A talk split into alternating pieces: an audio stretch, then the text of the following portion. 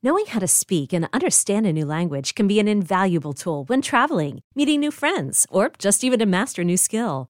But it's not always simple when you're bogged down by textbooks and structure classes. That's why so many people trust Rosetta Stone. Rosetta Stone is the most trusted language learning program, available on desktop or as an app. It truly immerses you in the language you want to learn, like Spanish, French, Italian, Chinese, and more. You won't just be studying English translations. The Rosetta Stone intuitive process helps you pick up a language naturally, first with words, then phrases, then sentences. Don't put off learning that language. There's no better time than right now to get started. For a very limited time, listeners can get Rosetta Stone's lifetime membership for 50% off. Visit rosettastone.com slash rs10. That's 50% off unlimited access to 25 language courses for the rest of your life. Redeem your 50% off at rosettastone.com slash rs10 today.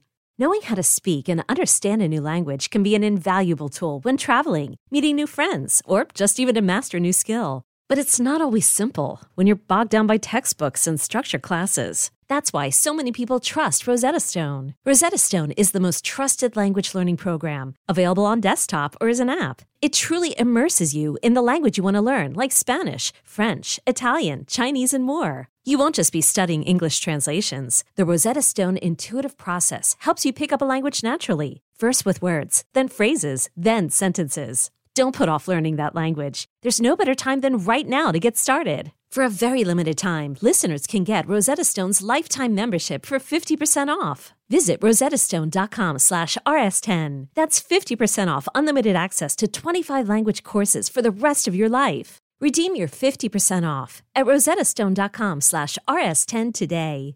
Welcome to Unhappy Hour, the show where we bitch about all the things we love to hate every single week. I'm your host, Matt Bellassai. I'm here in my home studio recording right next to my producer, Barry Finkel. Hi, Barry. Hey, Matt. Yeah, it's true. You are fully screaming in my ears. Just how you like it. Oh my god. Don't you love my voice right now? Me, me, me, me. Okay. Me, me, me, me. It sounds horrible. I know. I think it sounds super sexy, but listen, it's not because I'm sick. It's because I'm very cool and was screaming at a Phoebe Bridgers concert and then went to Disneyland and was screaming on roller coasters. You should have heard me on Monday. JK, you wouldn't be able to have because I could not speak. Sounds great, uh, even though I was not invited. And Okay, actually, you were fully invited. You just were in Phoenix. Allow we were like, just fly talk. to LA, fly to LA. And you were like, I'm busy. I probably could have because apparently the only fucking airplanes that leave from the Phoenix airport leave at either 4 in the morning or 10 p.m. and I was like, well, I'm not getting up at 4 in the morning. So I took the red eye flight from Phoenix back to New York at 10 p.m., got into New York at 6 a.m. My entire day and the next day was absolutely shattered. Absolutely fucked. I was, no. I've never felt more out of my GD mind than after that red eye flight. I've taken red eyes before, but that one fucked me up and I'm still reeling. Oh, well, I'm glad we're both in the state of mind. Um, so sorry about my voice. Also, by next week, it's probably going to be even more destroyed. You know why? Because I'll have punch you in the throat. Halloween. So we're recording this the Thursday before Halloween. This episode will be coming out after Halloween. Mm-hmm. Right. And in between that time, we will be unveiling our incredible costumes, which we can talk about here, which is Barb and Star. Barb and Star go to Vista Del Mar. We're totally original. Nobody else has ever done this before. Okay, I do just want to point out that like we're so accurate with our costumes. We put in so much effort. I made a necklace. We have the charm bracelets. Uh-huh. We have our evening culottes. And I do want to shout out there was one listener who like over a month ago commented on some post. I don't even think it had to do with Halloween, but was like, "Are you guys going to go as Barb and Star? And if so, where are you going to get your evening culottes?" and listen, you know us well, and we love you. And I'm just, I'm really excited about it. Yeah, this is by far the most effort I've ever put into a Halloween costume. Not an exaggeration, by far the most effort. Uh, I don't think I've ever really tried at a Halloween costume. Famously, I've said on the pod before that I am a big fan of the of the prepackaged costume. but we we found the exact shirts that they were wearing. Oh yeah. Old Navy. Thank you.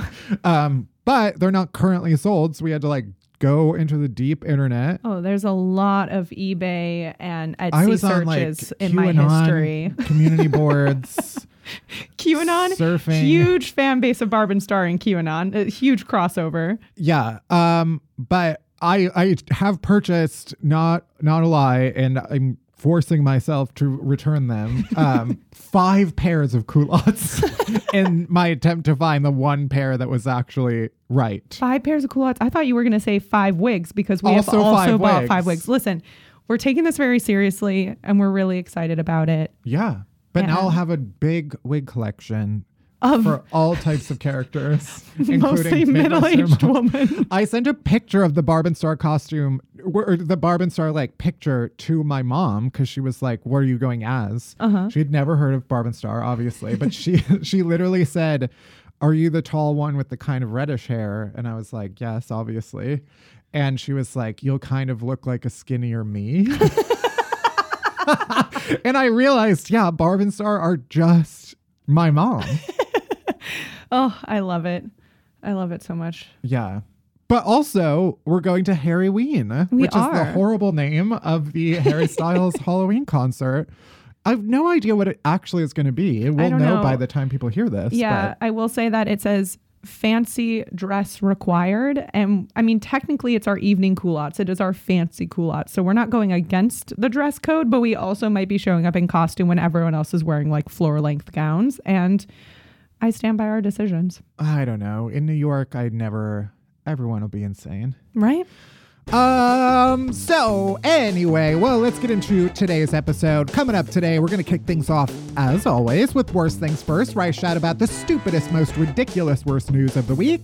After that, we're diving deep into baths, which is actually one of my gripes because you can't dive deep. Because in fact, often the bathtub is very shallow. But don't worry, there's even more that I want to complain about. Don't you worry. When it comes to baths, I have an endless supply of complaints, folks. And finally, we have writer, editor, gamer, Emmy Award winner Jason Concepcion on the pod. Jason is the host of Crooked Media podcast Takeline and X Ray Vision. We bitch about everything from Indiana Jones to British Bake Off to fitness journeys. So let's get into it. Let's do it. Let's start the show.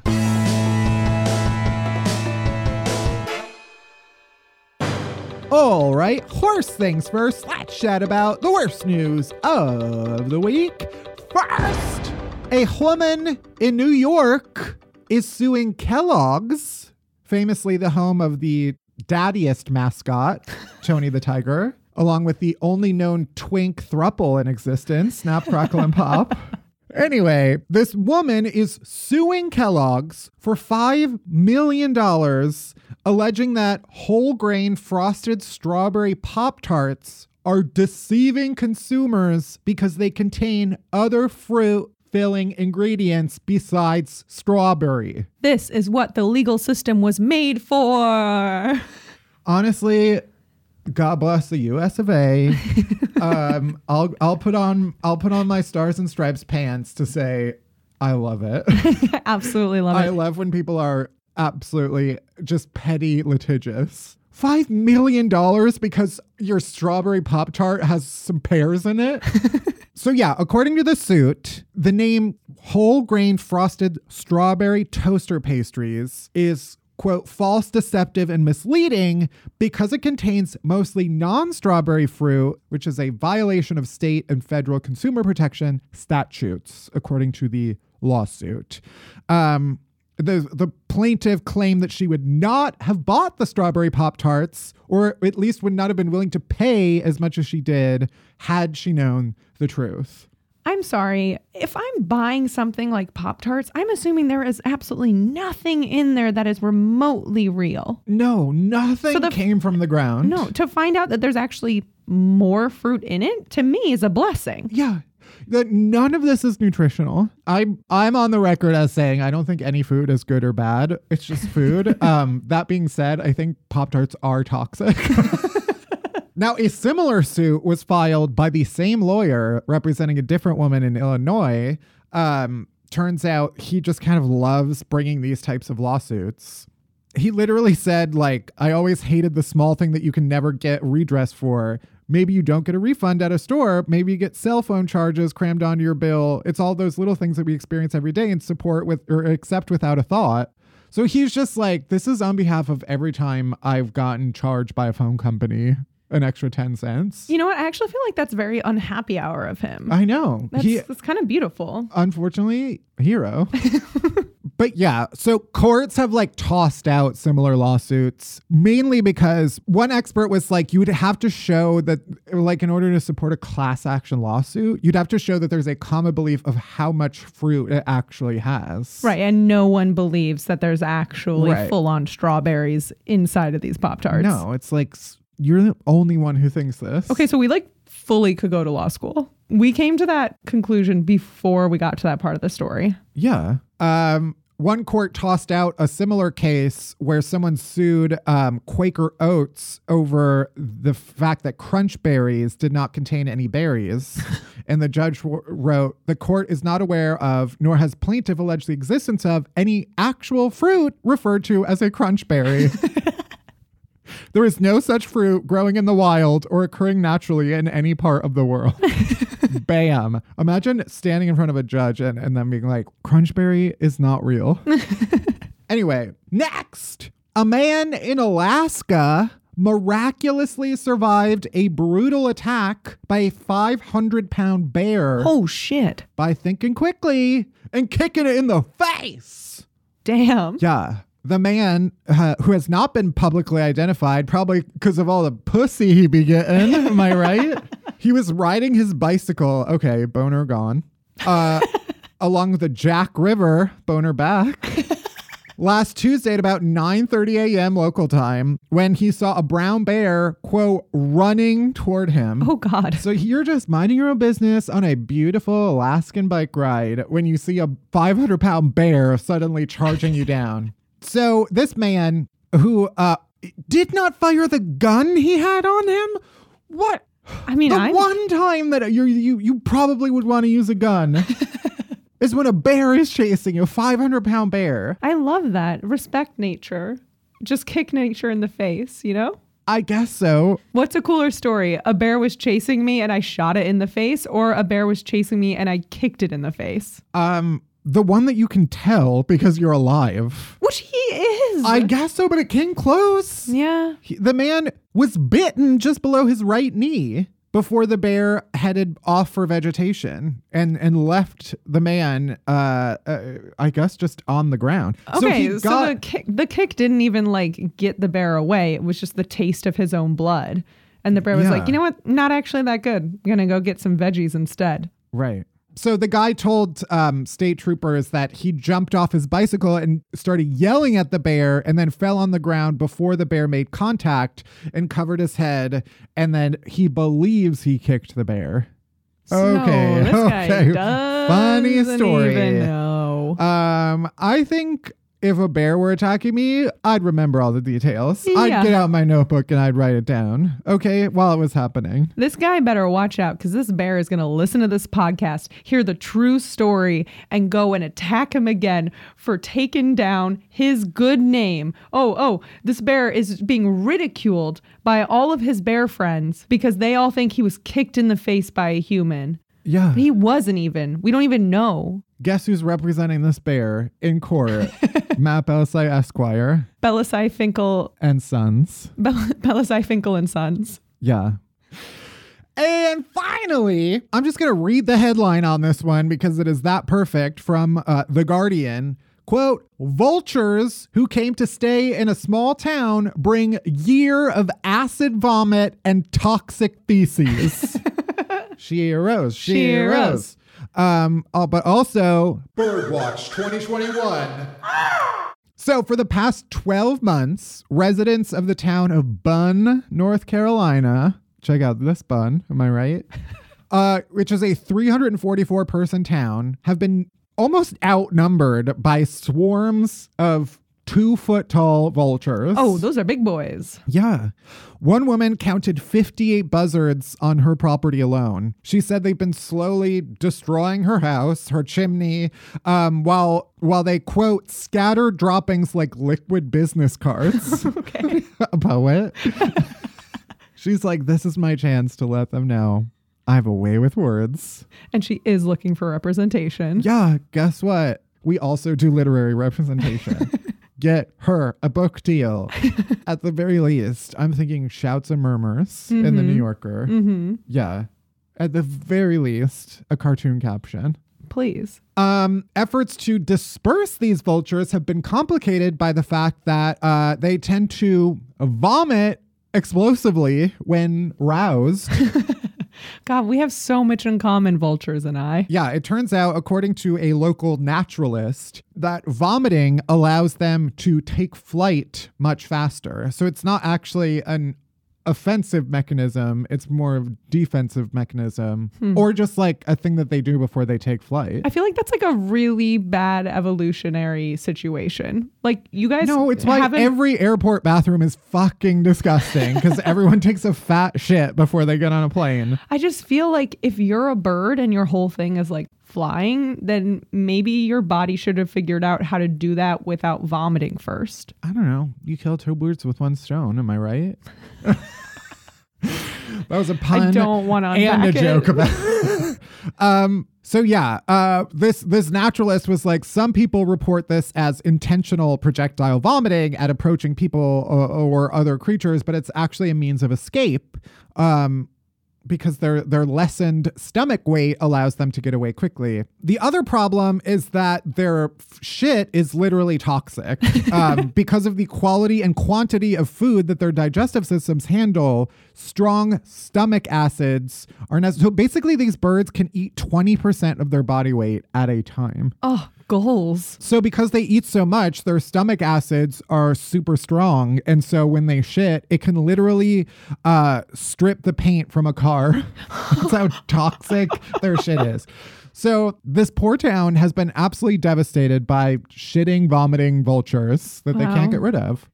Anyway, that's it for this week's Worst Things First. If you want to hear and see even more stories, you can head to my Patreon, patreon.com slash Matt Bellassai. We'll get video of bonus stories and a special separate podcast feed that's basically a bonus episode. It's a bonus episode every week that shows up right in your podcast app.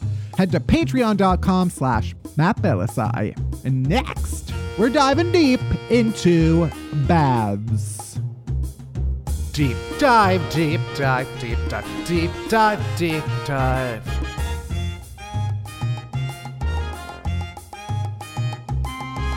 Deep dive, deep dive, deep dive, deep dive. All right. Well, I had to go to the doctor this week for an issue that would be too long to elaborate on. It involves my testicles. Oh no. They're fine, according to my doctor. Of course, I was like, I'm dying. This is it. Basically, he's like, yeah, sometimes you just, they hurt.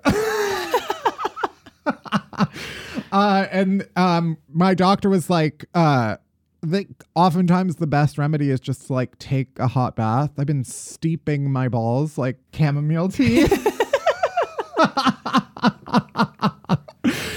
um, so yeah, for the past couple days, I've been, you know, taking a bath, rub a dub dubbing up in the tub, and uh, these are the first baths I, I've never taken a bath in this apartment before. My last apartment had a beautiful, deep, yacht-sized bathtub. Oh, yeah, it was Instagram ready. Yeah, I could fully swim in there. I could submerge. Laps. Yeah, I needed full scuba gear to be in that bathtub. and this bathtub is like oversized sinks.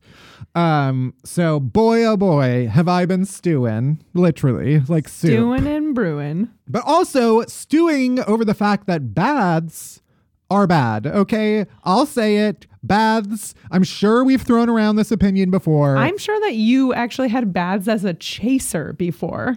Probably, but I guess what? Taking it back. Taking let, it retraction. Let the record show. This is a retraction. Baths are a horrible experience from start to finish. and it's time we broke down exactly why. First, I'm six foot three. Okay, I feel like I don't say that enough. We need to hear it more. It should just be the title of this podcast. It's not easy for me to fit in the standard issue bathtub. They should make bathtubs like they do dorm room beds. Twin Yeah. XL. Why can't they just have bathtubs be XL? Right. In this case, it's just like build a taller bathtub. Yeah.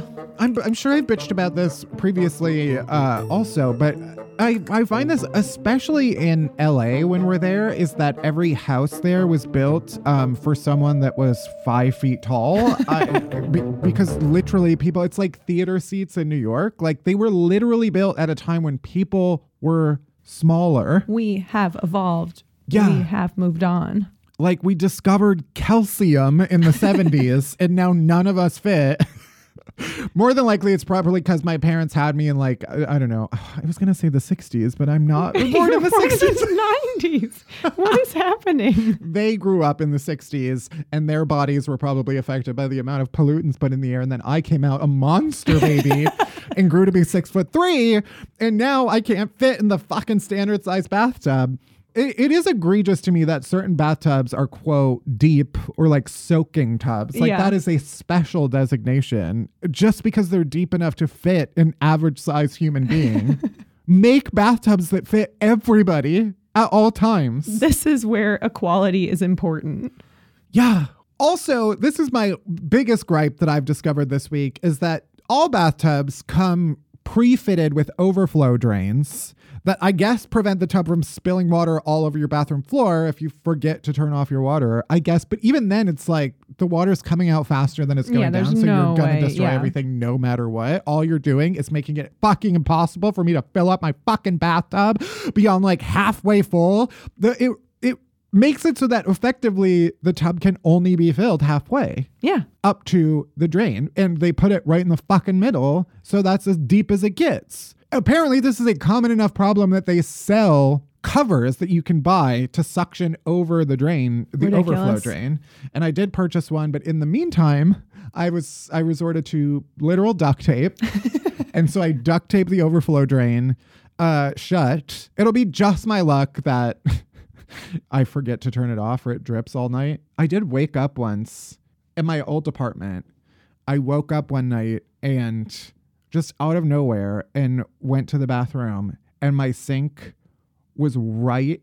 It was all the way full. I'd woken up at just the right moment Okay. to shut it off. So there were definitely ghosts in your apartment who were like, "Hey, dude, hey, dude, dude, dude, dude, dude, dude, dude, you're gonna need to get up for It was this." the previous apartment owners who were very concerned about the value, mm-hmm. who had died, by the way. That's was that was what that was.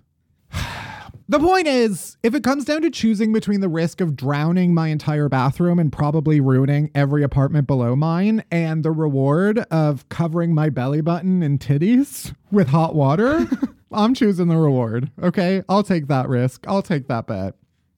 Next. Baths are just cumbersome. Benedict cumbersome. Would you want to see him in a bath? Classic 2010 joke. I would not actually. Yeah, I know. I, I was like, why? Why would you bring that image into our lives? To yourself. I guess maybe that's how he has to control his body temperature because that's how cold-blooded animals do it. Wow.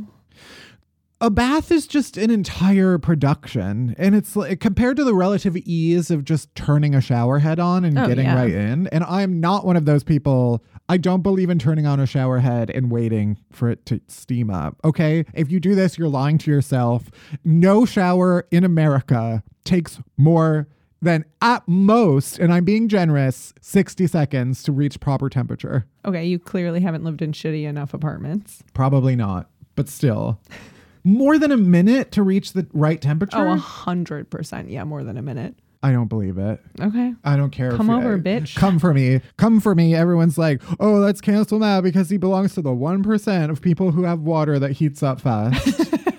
you know what? I turned I turned on my faucet today to get a drink of water, and it came out fully beige. Yeah, that's gross. Remember when you were so excited about your Brita filter? Bet you wish you were using her now, huh? That was another chaser that I now retract. um, But I'll go, I'll double down on that. I think most people who turn showers on before they get in are wasting water. I'll go full Greta Thunberg on this. Yeah. Thunberg, Thunberg. Love that you're talking about wasting water and you're taking nightly baths. Yeah. I'll reuse the water. Sure. You go look in my bathtub. It's still full. um, no, but I have been forced. So I live in a two bedroom, brag. Um, and uh, I never use the second bathroom, but I have been using the second one to take a bath in because that bathtub is actually clean, and I'm not about to clean my bathtub well enough. I clean it like on the surface, but I feel like that's the other problem with a bath is that you have to do like a deep clean of your tub, or else Oh, you're gonna yeah. see every bit of hair, skin, dirt that has fallen off of you in No, the no, last no. whenever. It's horrific. The main point here is that baths cause more stress than they're worth. The entire point of a bath is supposed to be relaxing. It's supposed to calm your nerves. It's supposed to release your tension. But the steps that a bath requires, I might as well fill my pockets with heavy rocks and and jump right in. Except I won't even sink that far because the bathtub is only six inches deep. That's what Virginia Woolf did. Did you know that? No. She filled her pockets with heavy rocks and then waded, waded into a river, and killed herself. Oh, Jesus Christ. it's like a well-known literary suicide. We're learning so much today. This I can tell you everything you want to know about Lord of the Rings behind the scenes filming those three movies. That's where the majority of my brain is taken up, okay? I don't have room for literary suicides. Yeah, You want to hear drowned about herself. Viggo Mortensen bought the horse from the set for his stunt woman because she couldn't afford it. She was outbid by an exec, and he was like, I got this girl, and bought her a fucking horse. I can tell you about that because I just did. Cool. Where, what good is that going to do me? Absolutely nothing. Exactly. and also, relatedly, I I still don't entirely know what a bathhouse is. I because initially I was like, I just assumed it was another name for a sauna, like a steam room. Yeah. But I guess I guess a bathhouse is more of like a public pool. Yeah, yeah. Except all the pools are hot tubs. and you can be naked throughout the whole place. Right. It's like a descendant of when people actually needed to go in public to bathe. What if we start like a nobody had their Soho bath. house, but for nudists? That's essentially what a bathhouse is. don't want that at all. Um, yeah. Anyway, that's it.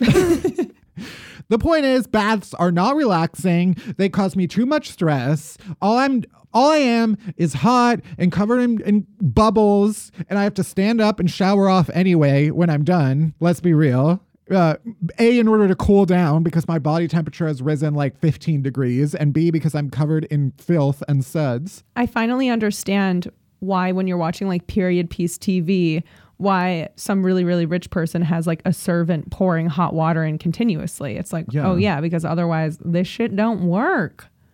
so so everybody give up on your baths Or get a servant. or get a servant and then we'll talk. And that is that on that. And your I'll new- tell you that. Is that your new catchphrase? I'll tell you that.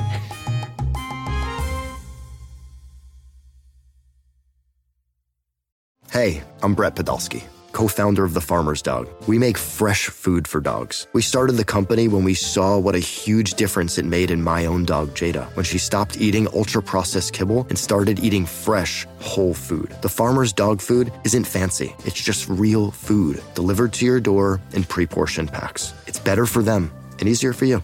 Get 50% off your first box at thefarmersdog.com slash podcast. That's thefarmersdog.com slash podcast.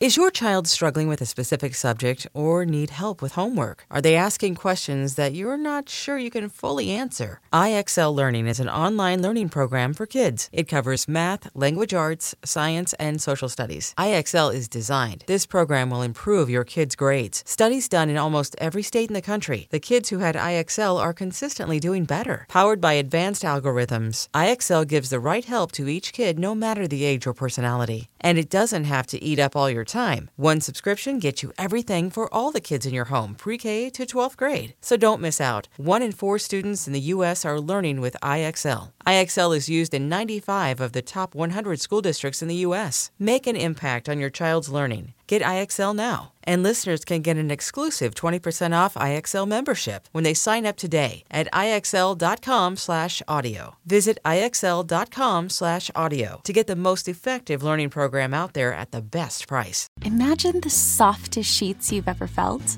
Now imagine them getting even softer over time. That's what you'll feel with Boll and Branch's organic cotton sheets. In a recent customer survey, 96% replied that Boll and Branch's sheets get softer with every wash. Start getting your best night's sleep in these sheets that get softer and softer for years to come. Try their sheets with a 30-night guarantee, plus 15% off your first order at bollandbranch.com code ODYSSEY. Exclusions apply. See site for details. Well, my guest complainer is writer, editor, gamer, reader, NBA superfan. You might know him as the creator and host of the Emmy Award winning digital series NBA Desktop. Now he's the host of the weekly podcasts, plural, Takeline and X Ray Vision, and the weekly YouTube series All Caps NBA. Welcome, Jason Concepcion. Thank you so much for uh, giving. We're out of time. Okay. I'll, well, uh, we'll talk about it later. entire- I, I'll I'll get I'll get at you over email. Thank you for having me. I'll talk to you later. Thank you, Matt. How are you? I'm okay. I'm exhausted listening to that, the things that I'm doing, and it just hit me that. But I I'm delighted to be here, and I can't wait to just vent, to just get a lot of things off my chest. Yeah, I mean, this show is about bitching. It's about complaining. So, you know, it's good to put you in a bad mood right away. Just by listing everything that you that exhausts you every day. Yes, thank you. Well, we like to start by asking what is one thing you hate that everybody else loves? I enjoy this aesthetically and as an entertainment uh-huh. experience, but thematically, in terms of content, plot, character, I hate everything that this person does, and that person is Indiana Jones. The, f- Okay. the famous archaeologist. You might, uh, Yeah. you, you're probably aware of him from Raiders of the Lost Ark, from Temple of Doom, from The Last Crusade, from the other stuff that uh, the later movies that were not good. But Indiana Jones, I know you're thinking, oh, he's super handsome and he's so charming and he fought the Nazis and all that stuff. Okay. First of all, this guy is a looter. A he is the first movie, Raiders of the Lost Ark, opens with him straight up stealing the cultural heritage of some people in Peru, we uh, unnamed, right? He sneaks into a to a tomb, steals this golden idol, and then makes off with it. Then he gets it stolen uh, from him by the uh, the, the evil archaeologist Belloq, who then we find out is working with the Nazis. What's the difference between those two guys, other than Belloq didn't do the legwork and go into the tomb and steal it himself? And then uh, Indy escapes with the help of a drunken uh, uh, pilot who clearly this is not on the up and up. You know what I mean? Like this is not. If this was like a Yeah. real archaeological scientific concern, you would contact the Peruvian government, who would then put you in touch with like some kind of cultural uh, group within Peru. You're sneaking in with the help of an alcoholic pilot to steal stuff in the dead of night, and that's basically all he does. And then, listen, if people want to say, "Oh, but he fought the Nazis," that was really just because they were both competing for the same stuff. Yeah.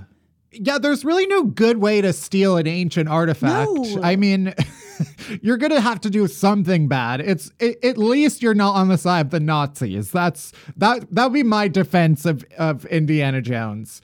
I guess, but it could have been worse. I well, he uh listen, he according to the original script started dating his love interest Marion when she was 15. That was later retconned to 27 in the novelization. That said, at the time of shooting it was 15. The the the plot fact at that moment was that that relationship began when she was 15 which puts the you know the scene with the student who writes like i love you on her eyelids in a completely different light i'll just say that Yeah. also, when does he teach? Like, uh, you know, like this guy is is diving into tombs in different parts of the world at all, going off to fight the Nazis in the Middle East. When is he in his office to help his students learn about history and archaeology and culture and things? He's not there. Yeah, yeah. I will say, uh, based on the limited knowledge that I have of academia, it does seem like professors basically don't do any teaching. So that tracks for me. Indiana Jones. That's fair. Classic professor. That's fair. Rarely in the classroom. And I would also add listen, I don't want to. There were some extenuating circumstances, but in Last Crusade, he has a dalliance with a Nazi spy who then he Hmm, uh, yeah you mm-hmm. could say he didn't know at the time that she was a Nazi. Whatever. The facts are the facts. They are what they are. Right. Given his history, maybe he should have done some some screening ahead of time. that's all I'm saying. Asked some questions about, you know, that's all I'm saying. someone that you might yeah no i i i agree i agree. I um my my indiana jones knowledge relatively limited but i feel like you are very passionate about this Well, that's it. and so i take your side Thank you very much. That's and I thank you for letting me get that off my chest. And now I've got it off my chest, and I'll just say that I think that Indiana Jones. It's true. That's it. I just want him to be more culturally sensitive. Don't just go in and steal things. Contact actual museums. Contact actual uh, groups, cultural groups on the ground, and say, "Hey, here's a here's how he could do it." Right? He could say, "Hey." I heard tell of this uh, a golden idol that's in this tomb here. I will do the legwork and go get it for you, this cultural group, and then we can, you know, maybe we can do like a sharing thing where we show it at the museum in Chicago for a year and then it returns to your Sure. whatever. But don't just go in and steal stuff. Again, I'm doing it again. I'm ranting again. like I'm done with it. i just every adventure movie now it's you have to do the proper paperwork beforehand you have to go through the right bureaucracy Please. the red tape is there for a reason Yeah. This is a this is a note that is not just applicable I, to I Indiana with you. Jones. I agree with you. yeah, you uh, know too much about pop culture. I would argue. too much about too much stuff. I was reading some of the comments on a video that you made about Game of Thrones, the the newest Oh, trailer. House of the Dragon. And Yes. someone said, yeah, someone uh, someone said, "I'm grateful that Jason has decided to use his incredible mind for this nonsense." I mean, I I agree. It is, but I you know I like story. What could I say? What could I say? Yeah. I I clicked on that YouTube. So you you sort of broke down the trailer for the new Game of Thrones Amazon show. HBO HBO show Game of Thrones Right. prequel. I do. I mean, I will say I because I'm genuinely curious, Yeah. like how like especially over the last year and a half, Sure. like did your uh, reading like did your ability to retain that information change at all because i my brain just got sapped i'm not even that's not me being like self-deprecating that's just me being like no my brain genuinely stopped working I think it the ability to retain is there. Um, but what did change over this last uh, you know, year and a half, two years of pandemic time is just like my ability to sit down and drill down and focus on a thing for any period of time. Like I'll start Yeah. reading an article and you know, in the second sentence it will mention something you know rabbits the the uh, how rabbits procreate and next thing i know i'm Mm-hmm. googling how do rabbits procreate and now i'm reading the Yeah. wikipedia page and that will send me down another literal rabbit hole into another thing into another and then i and then eventually i will get back to the first thing that i was reading about and now i have 40 tabs open and it's that's what my daily life has been like for the last two years Yeah, it does feel like, I mean, in defense of some of these like big franchises, because now it's like everything is a franchise. Uh, and it feel, I think it feels good to like spend a lot of time knowing something that you know will at least carry you through to other movies. Like uh, when you were saying that, I was like, yeah, I read that fucking bad art friend. I know so much about kidneys now. Yeah. That information will never be useful to me ever again. I will never need that information. I know so much about one person's feud. you can explain the feud to people. That's a thing. I mean, that story is truly talk about It is wild. talk about no good Yeah. guys. Uh, that is just. Uh, I've had heated arguments, raised voices about who is more at fault in that in that tale than anyone. And I think Yeah. there you go. You can explain that to people.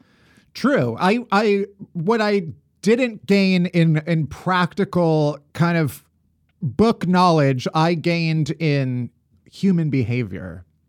Um we have no transitions on I this don't show. care. Um so It's like that's what my life is like. That's how I live every day. Yeah. just whipsawing between topics. Right.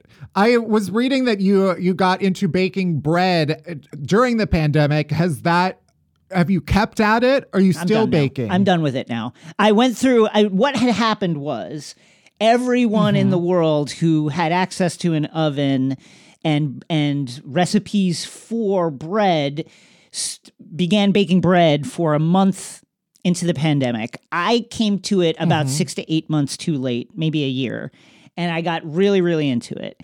And then I was like, I am eating so many carbs, I need to stop, and so I stopped. But for the two to three months I was doing it, it was really great and delicious. Yeah. I do, uh, you know, because I, I was reading um, that it was inspired by the Great British Bake Off. It was. I love that As show. I think so, yeah, so many people who are now amateur bakers, myself included, it was just because we watched that show. And it's the same thing with any of these other pop culture phenomena where you're just like, yeah, I, I watched three episodes. I now know everything Oh, yeah. there is to know about yeast proofing, Yes. how how long it needs to go in the oven, the color of the bread, the sponginess, all of it. I, I'm yelling after three episodes. I'm yelling at the screen. You know, Scott, that is going to be stodgy. What is wrong with you? I don't put matcha in that. Have you not watched the show? Turmeric, what are you doing? Don't ab- you don't have enough time to do this. Yeah. What I also love about the British Bake Off in particular is that because there is that slight kind of cultural uh there's it's like, you know, British people they they are mo we mostly overlap in in the baked goods department, Right. but there's just enough of a There is a difference where I'm like that is a terrible fucking idea. Why are you doing that? That flavor does not go together. Yeah, it's. I was realizing through watching this that you know a a, a common trope in culture writ large is that uh, the English uh, have a very poor cuisine Mm-hmm. in the mm-hmm. context of world cuisine. Very gray. very gray. But I think that clearly their excellence at baking is a reaction to this kind of like gray boiled cuisine that they have because then they were like okay what can we do with this? How about we throw it in a cake? Take all of this mm-hmm. stuff that is weird throw it in a cake and bake that forever and maybe something good will come out of it. And i think that has happened That's true. They're overcompensating. And that is that is proof that bullying works. we we did enough bullying about British cuisine that they they felt like they had to make up for it. I um one of the things I love about the Great British Bake Off, uh, in addition to a, a- you were saying about like the differences, like whenever they do little biographical hits where it's like, oh, Toby is likes to play uh you know chamber music with his family, and then they'll cut to it, and it'll be like. Toby, his wife, and his like teenage son, and they're and then they're playing like viola, violin, and cello in the living room as you do. Uh-huh. I'm like, this is the most British shit I have like I have ever seen. It looks like they're waiting Yeah. for their Hogwarts letter. Like this is insane. And all of these hits are exactly like that. And then the fact they're so nice to each other. Like that's not Yeah. In America, our reality shows are like, I hate that person. I want them out. I will do anything to get them out. And there it's like if someone seems like they're in trouble, everybody is like holding hands and they are crying and it is so generous Right. and loving and I love that about it. Yeah, I agree. I did see a tweet where someone was like, um, I I do love that everybody is nice to one another, but there is no prize, therefore There's there no is money." no stakes. like in America, the American shows are like, well, my mother is uh, in hospice Yes. and like I- I need this money or she and my entire family will die. Right. And so it's like yeah, that it's more cutthroat. It's yeah, it's like I can't afford insulin for my mom. Right. And so this means literally means everything to me because we have no sa- safety net and we are not going to make it. And then over there Yeah. it's like hey, you've won. Here is a beautiful garland uh, uh you know of roses and a baking pan. Congratulations. Yeah. And then everybody is absolutely thrilled. Uh, I just love that the prize is the most kind of fragile object that you can possibly have in your house. I want a survey of how many of the winners have broken their cake plates because I I would absolutely shatter that if it was in my home. I have gathered that you are, are sort of in a like uh, a fitness, uh, a kind of mode. I don't even know what to call it. I mean, I I am six three. Um, I am a tall king, as, as we're not Congratulations. called because nobody gives us any credit. They get what in the whole Um, yes, you get credit. Stop it. We're nobody tells. It's like you don't tell a hot person. Never mind. That was going to be a, an analogy that didn't. There was no joke there. It was just. uh. So I'm tall. I think it is so much easier for shorter people to go to the gym and see results faster. There's so much more of my body that has to um that has to change. I think you're right about in that. order to gain a muscle. I, I I'll give you that, and I think that's true. I think that the flip side of that is, um, you that scoop of ice cream after nine o'clock or whatever, it's there. You, st- it's like all of that stuff. Five pounds at five five is a big effing deal. Like it, it's a it's a huge problem. Okay, okay. I see where you're coming from. uh how have you been kind of like a gym bro for a while? So, I mean, I mean, it's Barry Barry has told me repeatedly that when you two first connected um that for some reason she mentioned deadlifting and now um and now every time you speak you mention deadlifting. Well, because Barry was like something I don't even remember. Producer Barry, super producer uh, Barry, I don't even remember how this came up, but we were working together on a previous project, uh, the found the official foundation pod on Apple TV. And I don't know how it came up, but we started talking about lifting, and she's like, "Yeah, deadlifting, blah blah blah." I have a trainer, and then so the bit is whenever I talk to Barry or see Barry is, "What are you lifting right now? What is your bench?" Here's what I did. I'm on the big boy. Uh, I'm on the big boy dumbbell rack now, which is true. I recently transitioned to uh, 40s in the chest press for the uh, for the chest press with the dumbbells. So that means I'm officially on the big boy rack. I've graduated past the 35s, and I'm the, I'm at the one rack I that's see. all the way at the other side of the room. I have to go there. I don't have my own rack, and I get to take that walk of victory and say, "Look at this! I am going to get these big weights." That's me. Uh, I love that for you. Congratulations. It does feel good. I my trainer once told me that it is it's not about how much weight you lose, it's about how much weight you can lift. And I thought that was the stupidest fucking thing I'd ever heard. but it is it is true that that is like a, a, a better, more healthy way to track progress. It is true. like that is a more healthy way to do it. gaining strength. but it is good. I find it helpful to have someone who who at least kind of has that mentality where it's not like, you know, okay, you're you're at least pointing me in a good direction and we're focused on on trying to gain strength, I guess. But like I don't want strength for anything. That's you don't want problem. functional strength like no- what if i mean just like spitballing like what if society collapses and then all of a sudden like you're gonna need that functional strength to like i don't know kick open like a door or something or like hit like some kind of like post-apocalyptic mad max raider in the face with like a brick or something Yeah.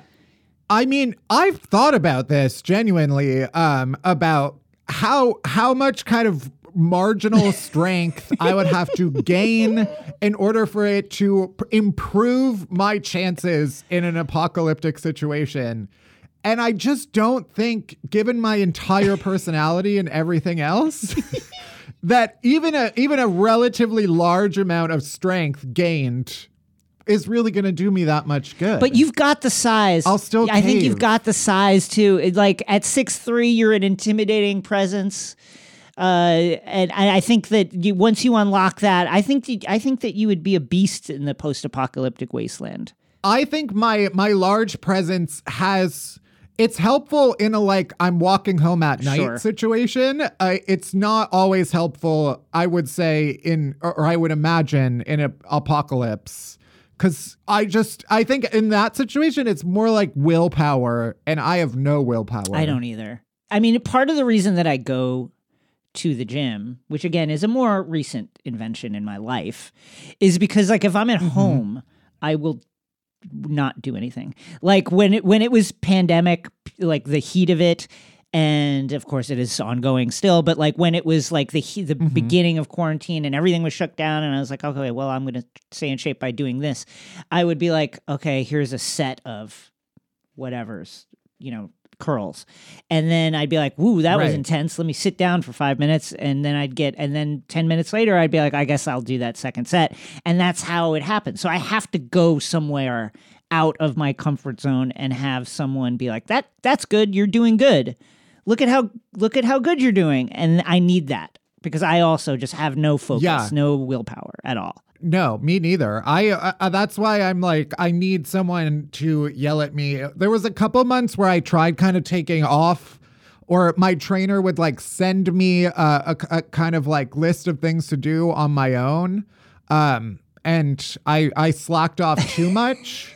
And now I'm back to seeing him on FaceTime and I have to kind of pretend like I'm doing like I did Yeah. the things, but he can absolutely tell that I didn't progress at all.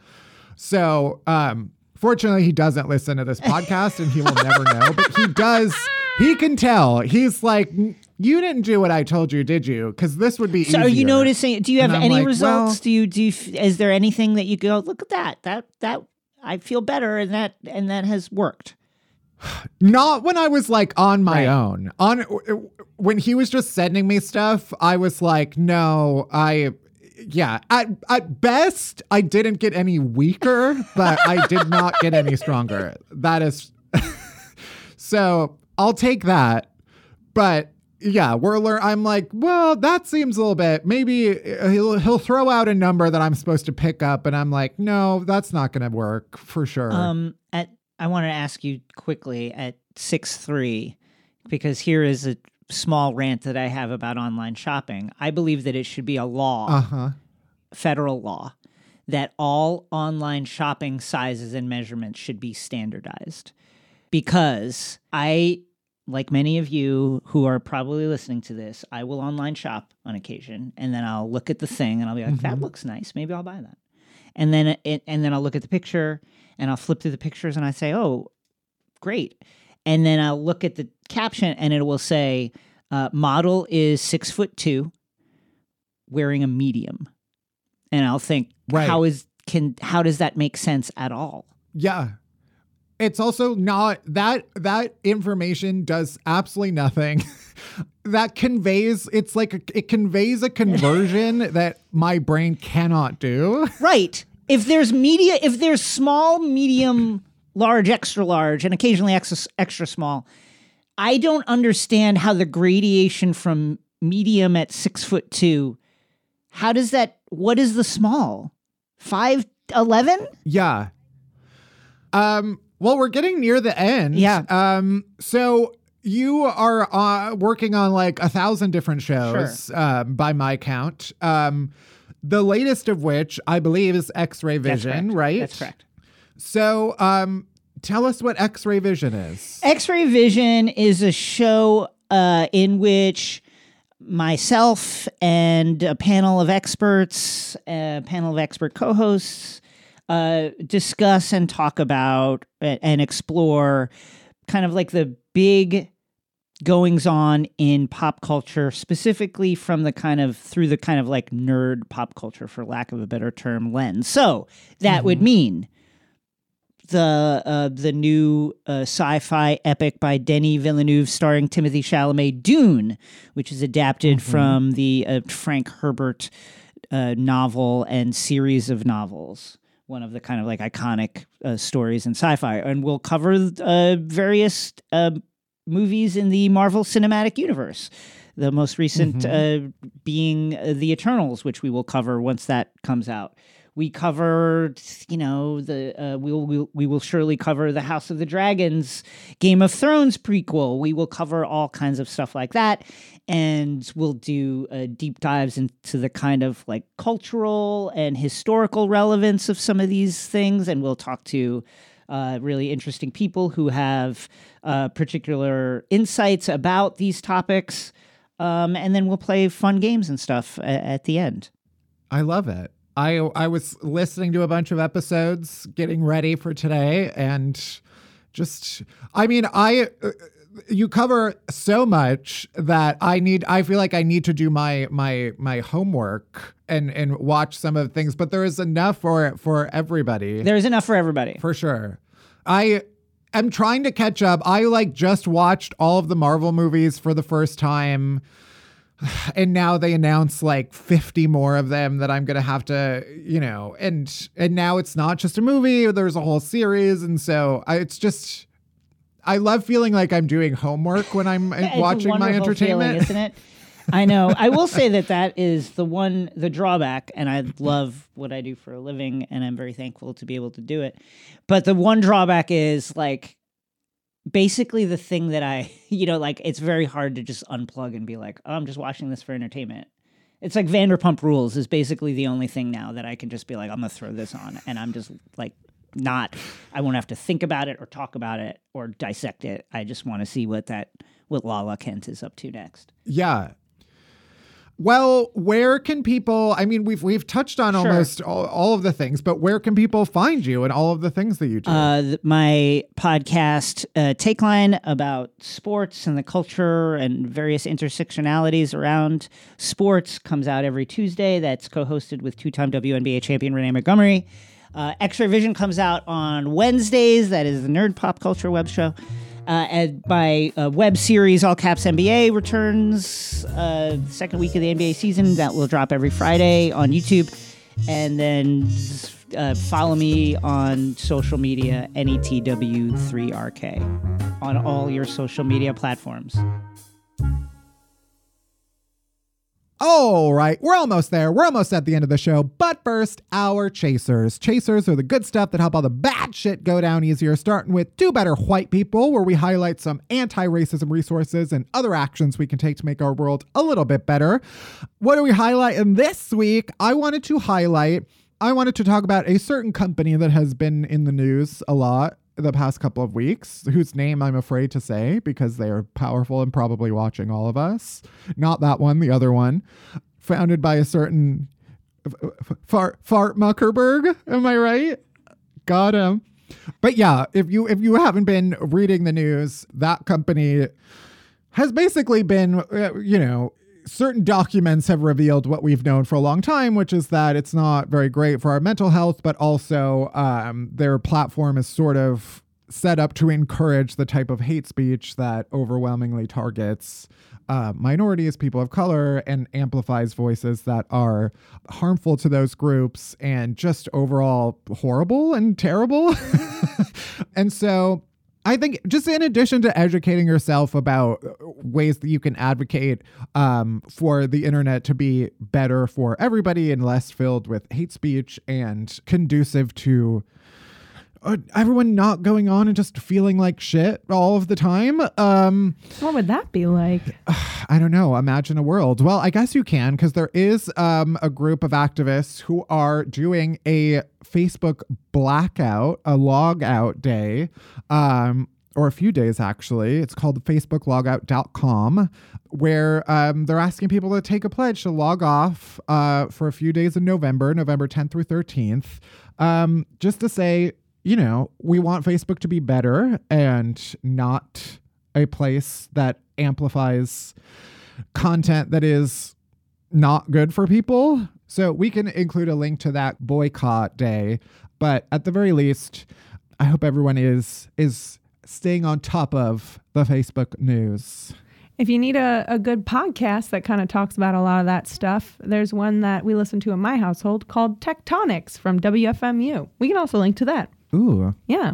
I'll listen to it. All right, moving on. Uh, let's talk about the TV we've been watching this week. Barry, what you been watching? I have been watching the new season of Curb Your Enthusiasm. Oh, I'm so glad it's yes. back. It's such an insane show. Um, so yeah, that's what I've been watching, and I've continued with the premise, which I'm really loving. It's so good. It's so funny. Yeah.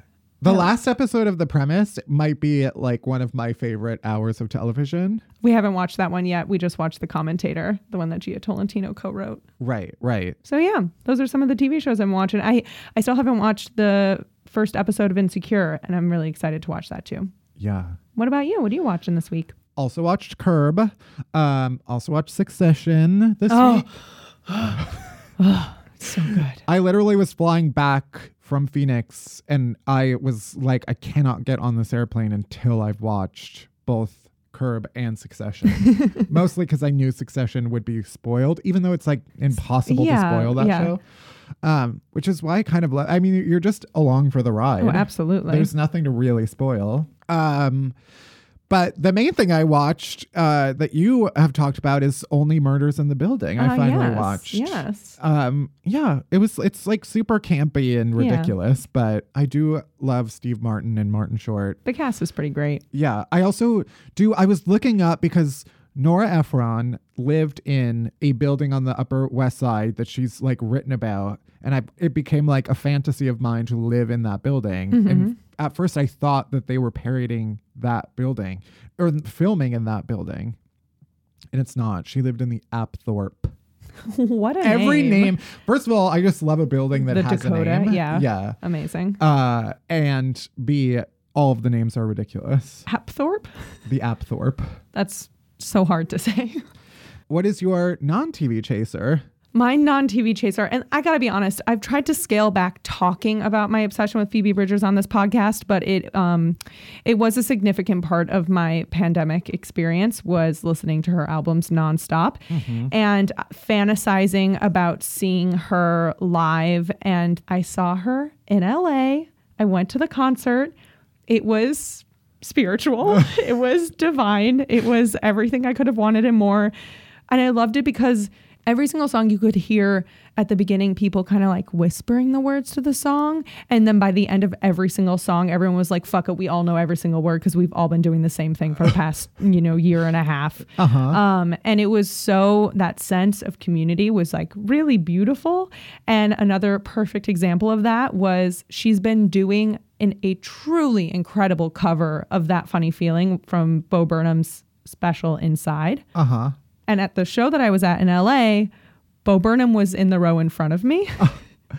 and during the encore, watching him watch 5,000 people sing every word of a song he wrote at a time when he felt most alone, that we listened to at a time that we felt most alone, was one of the most beautiful things I've ever witnessed. Yeah. It was incredible. And I'm like still on. I'm still on a high off of that concert. she definitely sings at every show. Almost every show from this tour, she did an encore. Like there are a bunch of videos of it. So that's my chaser. Um, and I'm sure that my chaser next week will be Halloween because I'm sure I'll have uh, also a spiritual experience being Barb and Star. But um, Right. yeah, what about you? What's your non TV chaser? Uh, I will also go a musical route and say that uh, I am thoroughly enjoying the reappearance of one Miss Adele. Oh, yes. Um, I just love everything that she's done since announcing her album. Like every new bit of Adele media that comes across my feeds, I'm just yes, I love it. I mean, yeah, I mean, I just love every Adele song. I'm ready to like turn all the lights out, stare out the window, blast easy on me, uh, in every other album, just kind of ruminate over a divorce that I've never had. and yeah, but also like every interview that she gives, she did uh, the 73 questions with Vogue, which Ooh, was I haven't watched it yet, but I love those. They're so dumb. yeah, she ended up doing even more and it was it was like 90 something questions because guess what? All the numbers of her albums add up to the number of questions that she spoiler alert. She never says that, but it's like at the end she's like we'll stop there and it's on like 90 something. And it's because it's what 19 plus 21 plus 25 plus 30. I'm not doing that math right now. It's 95, I believe. At that. Anyway, the point is, love Adele. I think I know people say this all the time, but like I feel like I would genuinely be friends with her. also, she did tweet at me once. Oh my god, I forgot Um, about that. Yeah. Anyway, that's it for this week's episode. Thanks for listening to Unhappy Hour. If you want more Unhappy Hour shit, and obviously you do, you can head straight to my Patreon page where you'll get video of bonus Worst Things First stories, video of our extended guest complainer interviews, and an entire separate podcast feed of all of the bonus stories every single week. So it's basically like a second day of Unhappy Hour stuff that you get right in your feeds. You can buy some merch at unhappyhourshop.com. As always, head to Apple Podcasts, Spotify, Audacy, that's A U D A C Y. Wherever you get podcasts, follow us, rate us, review us, but only if it's nice. I don't want to hear your shit. Unhappy Hour is a production of Pineapple Street Studios. It's produced by Barry Finkel, Melissa Slaughter, Arlene Arevalo, and me, Matt Bellassai. Special thanks to Jenna Weiss Berman and Max Linsky. Our music is by Hansdale Hsu. You can bother Barry at Finkelberry Pie. You can worship me at Matt Bellassai. You can follow Unhappy Hour Pod on Twitter and Unhappy Hour on Instagram for all the latest podcast buzz. You can leave us a voicemail on our rant hotline at 601 600 rant. That's 601 600 7268. And that's it. That's everything. Thank you for listening. See you next week. uh, bye bye. Seagulls in the sand. Can you hear my prayer?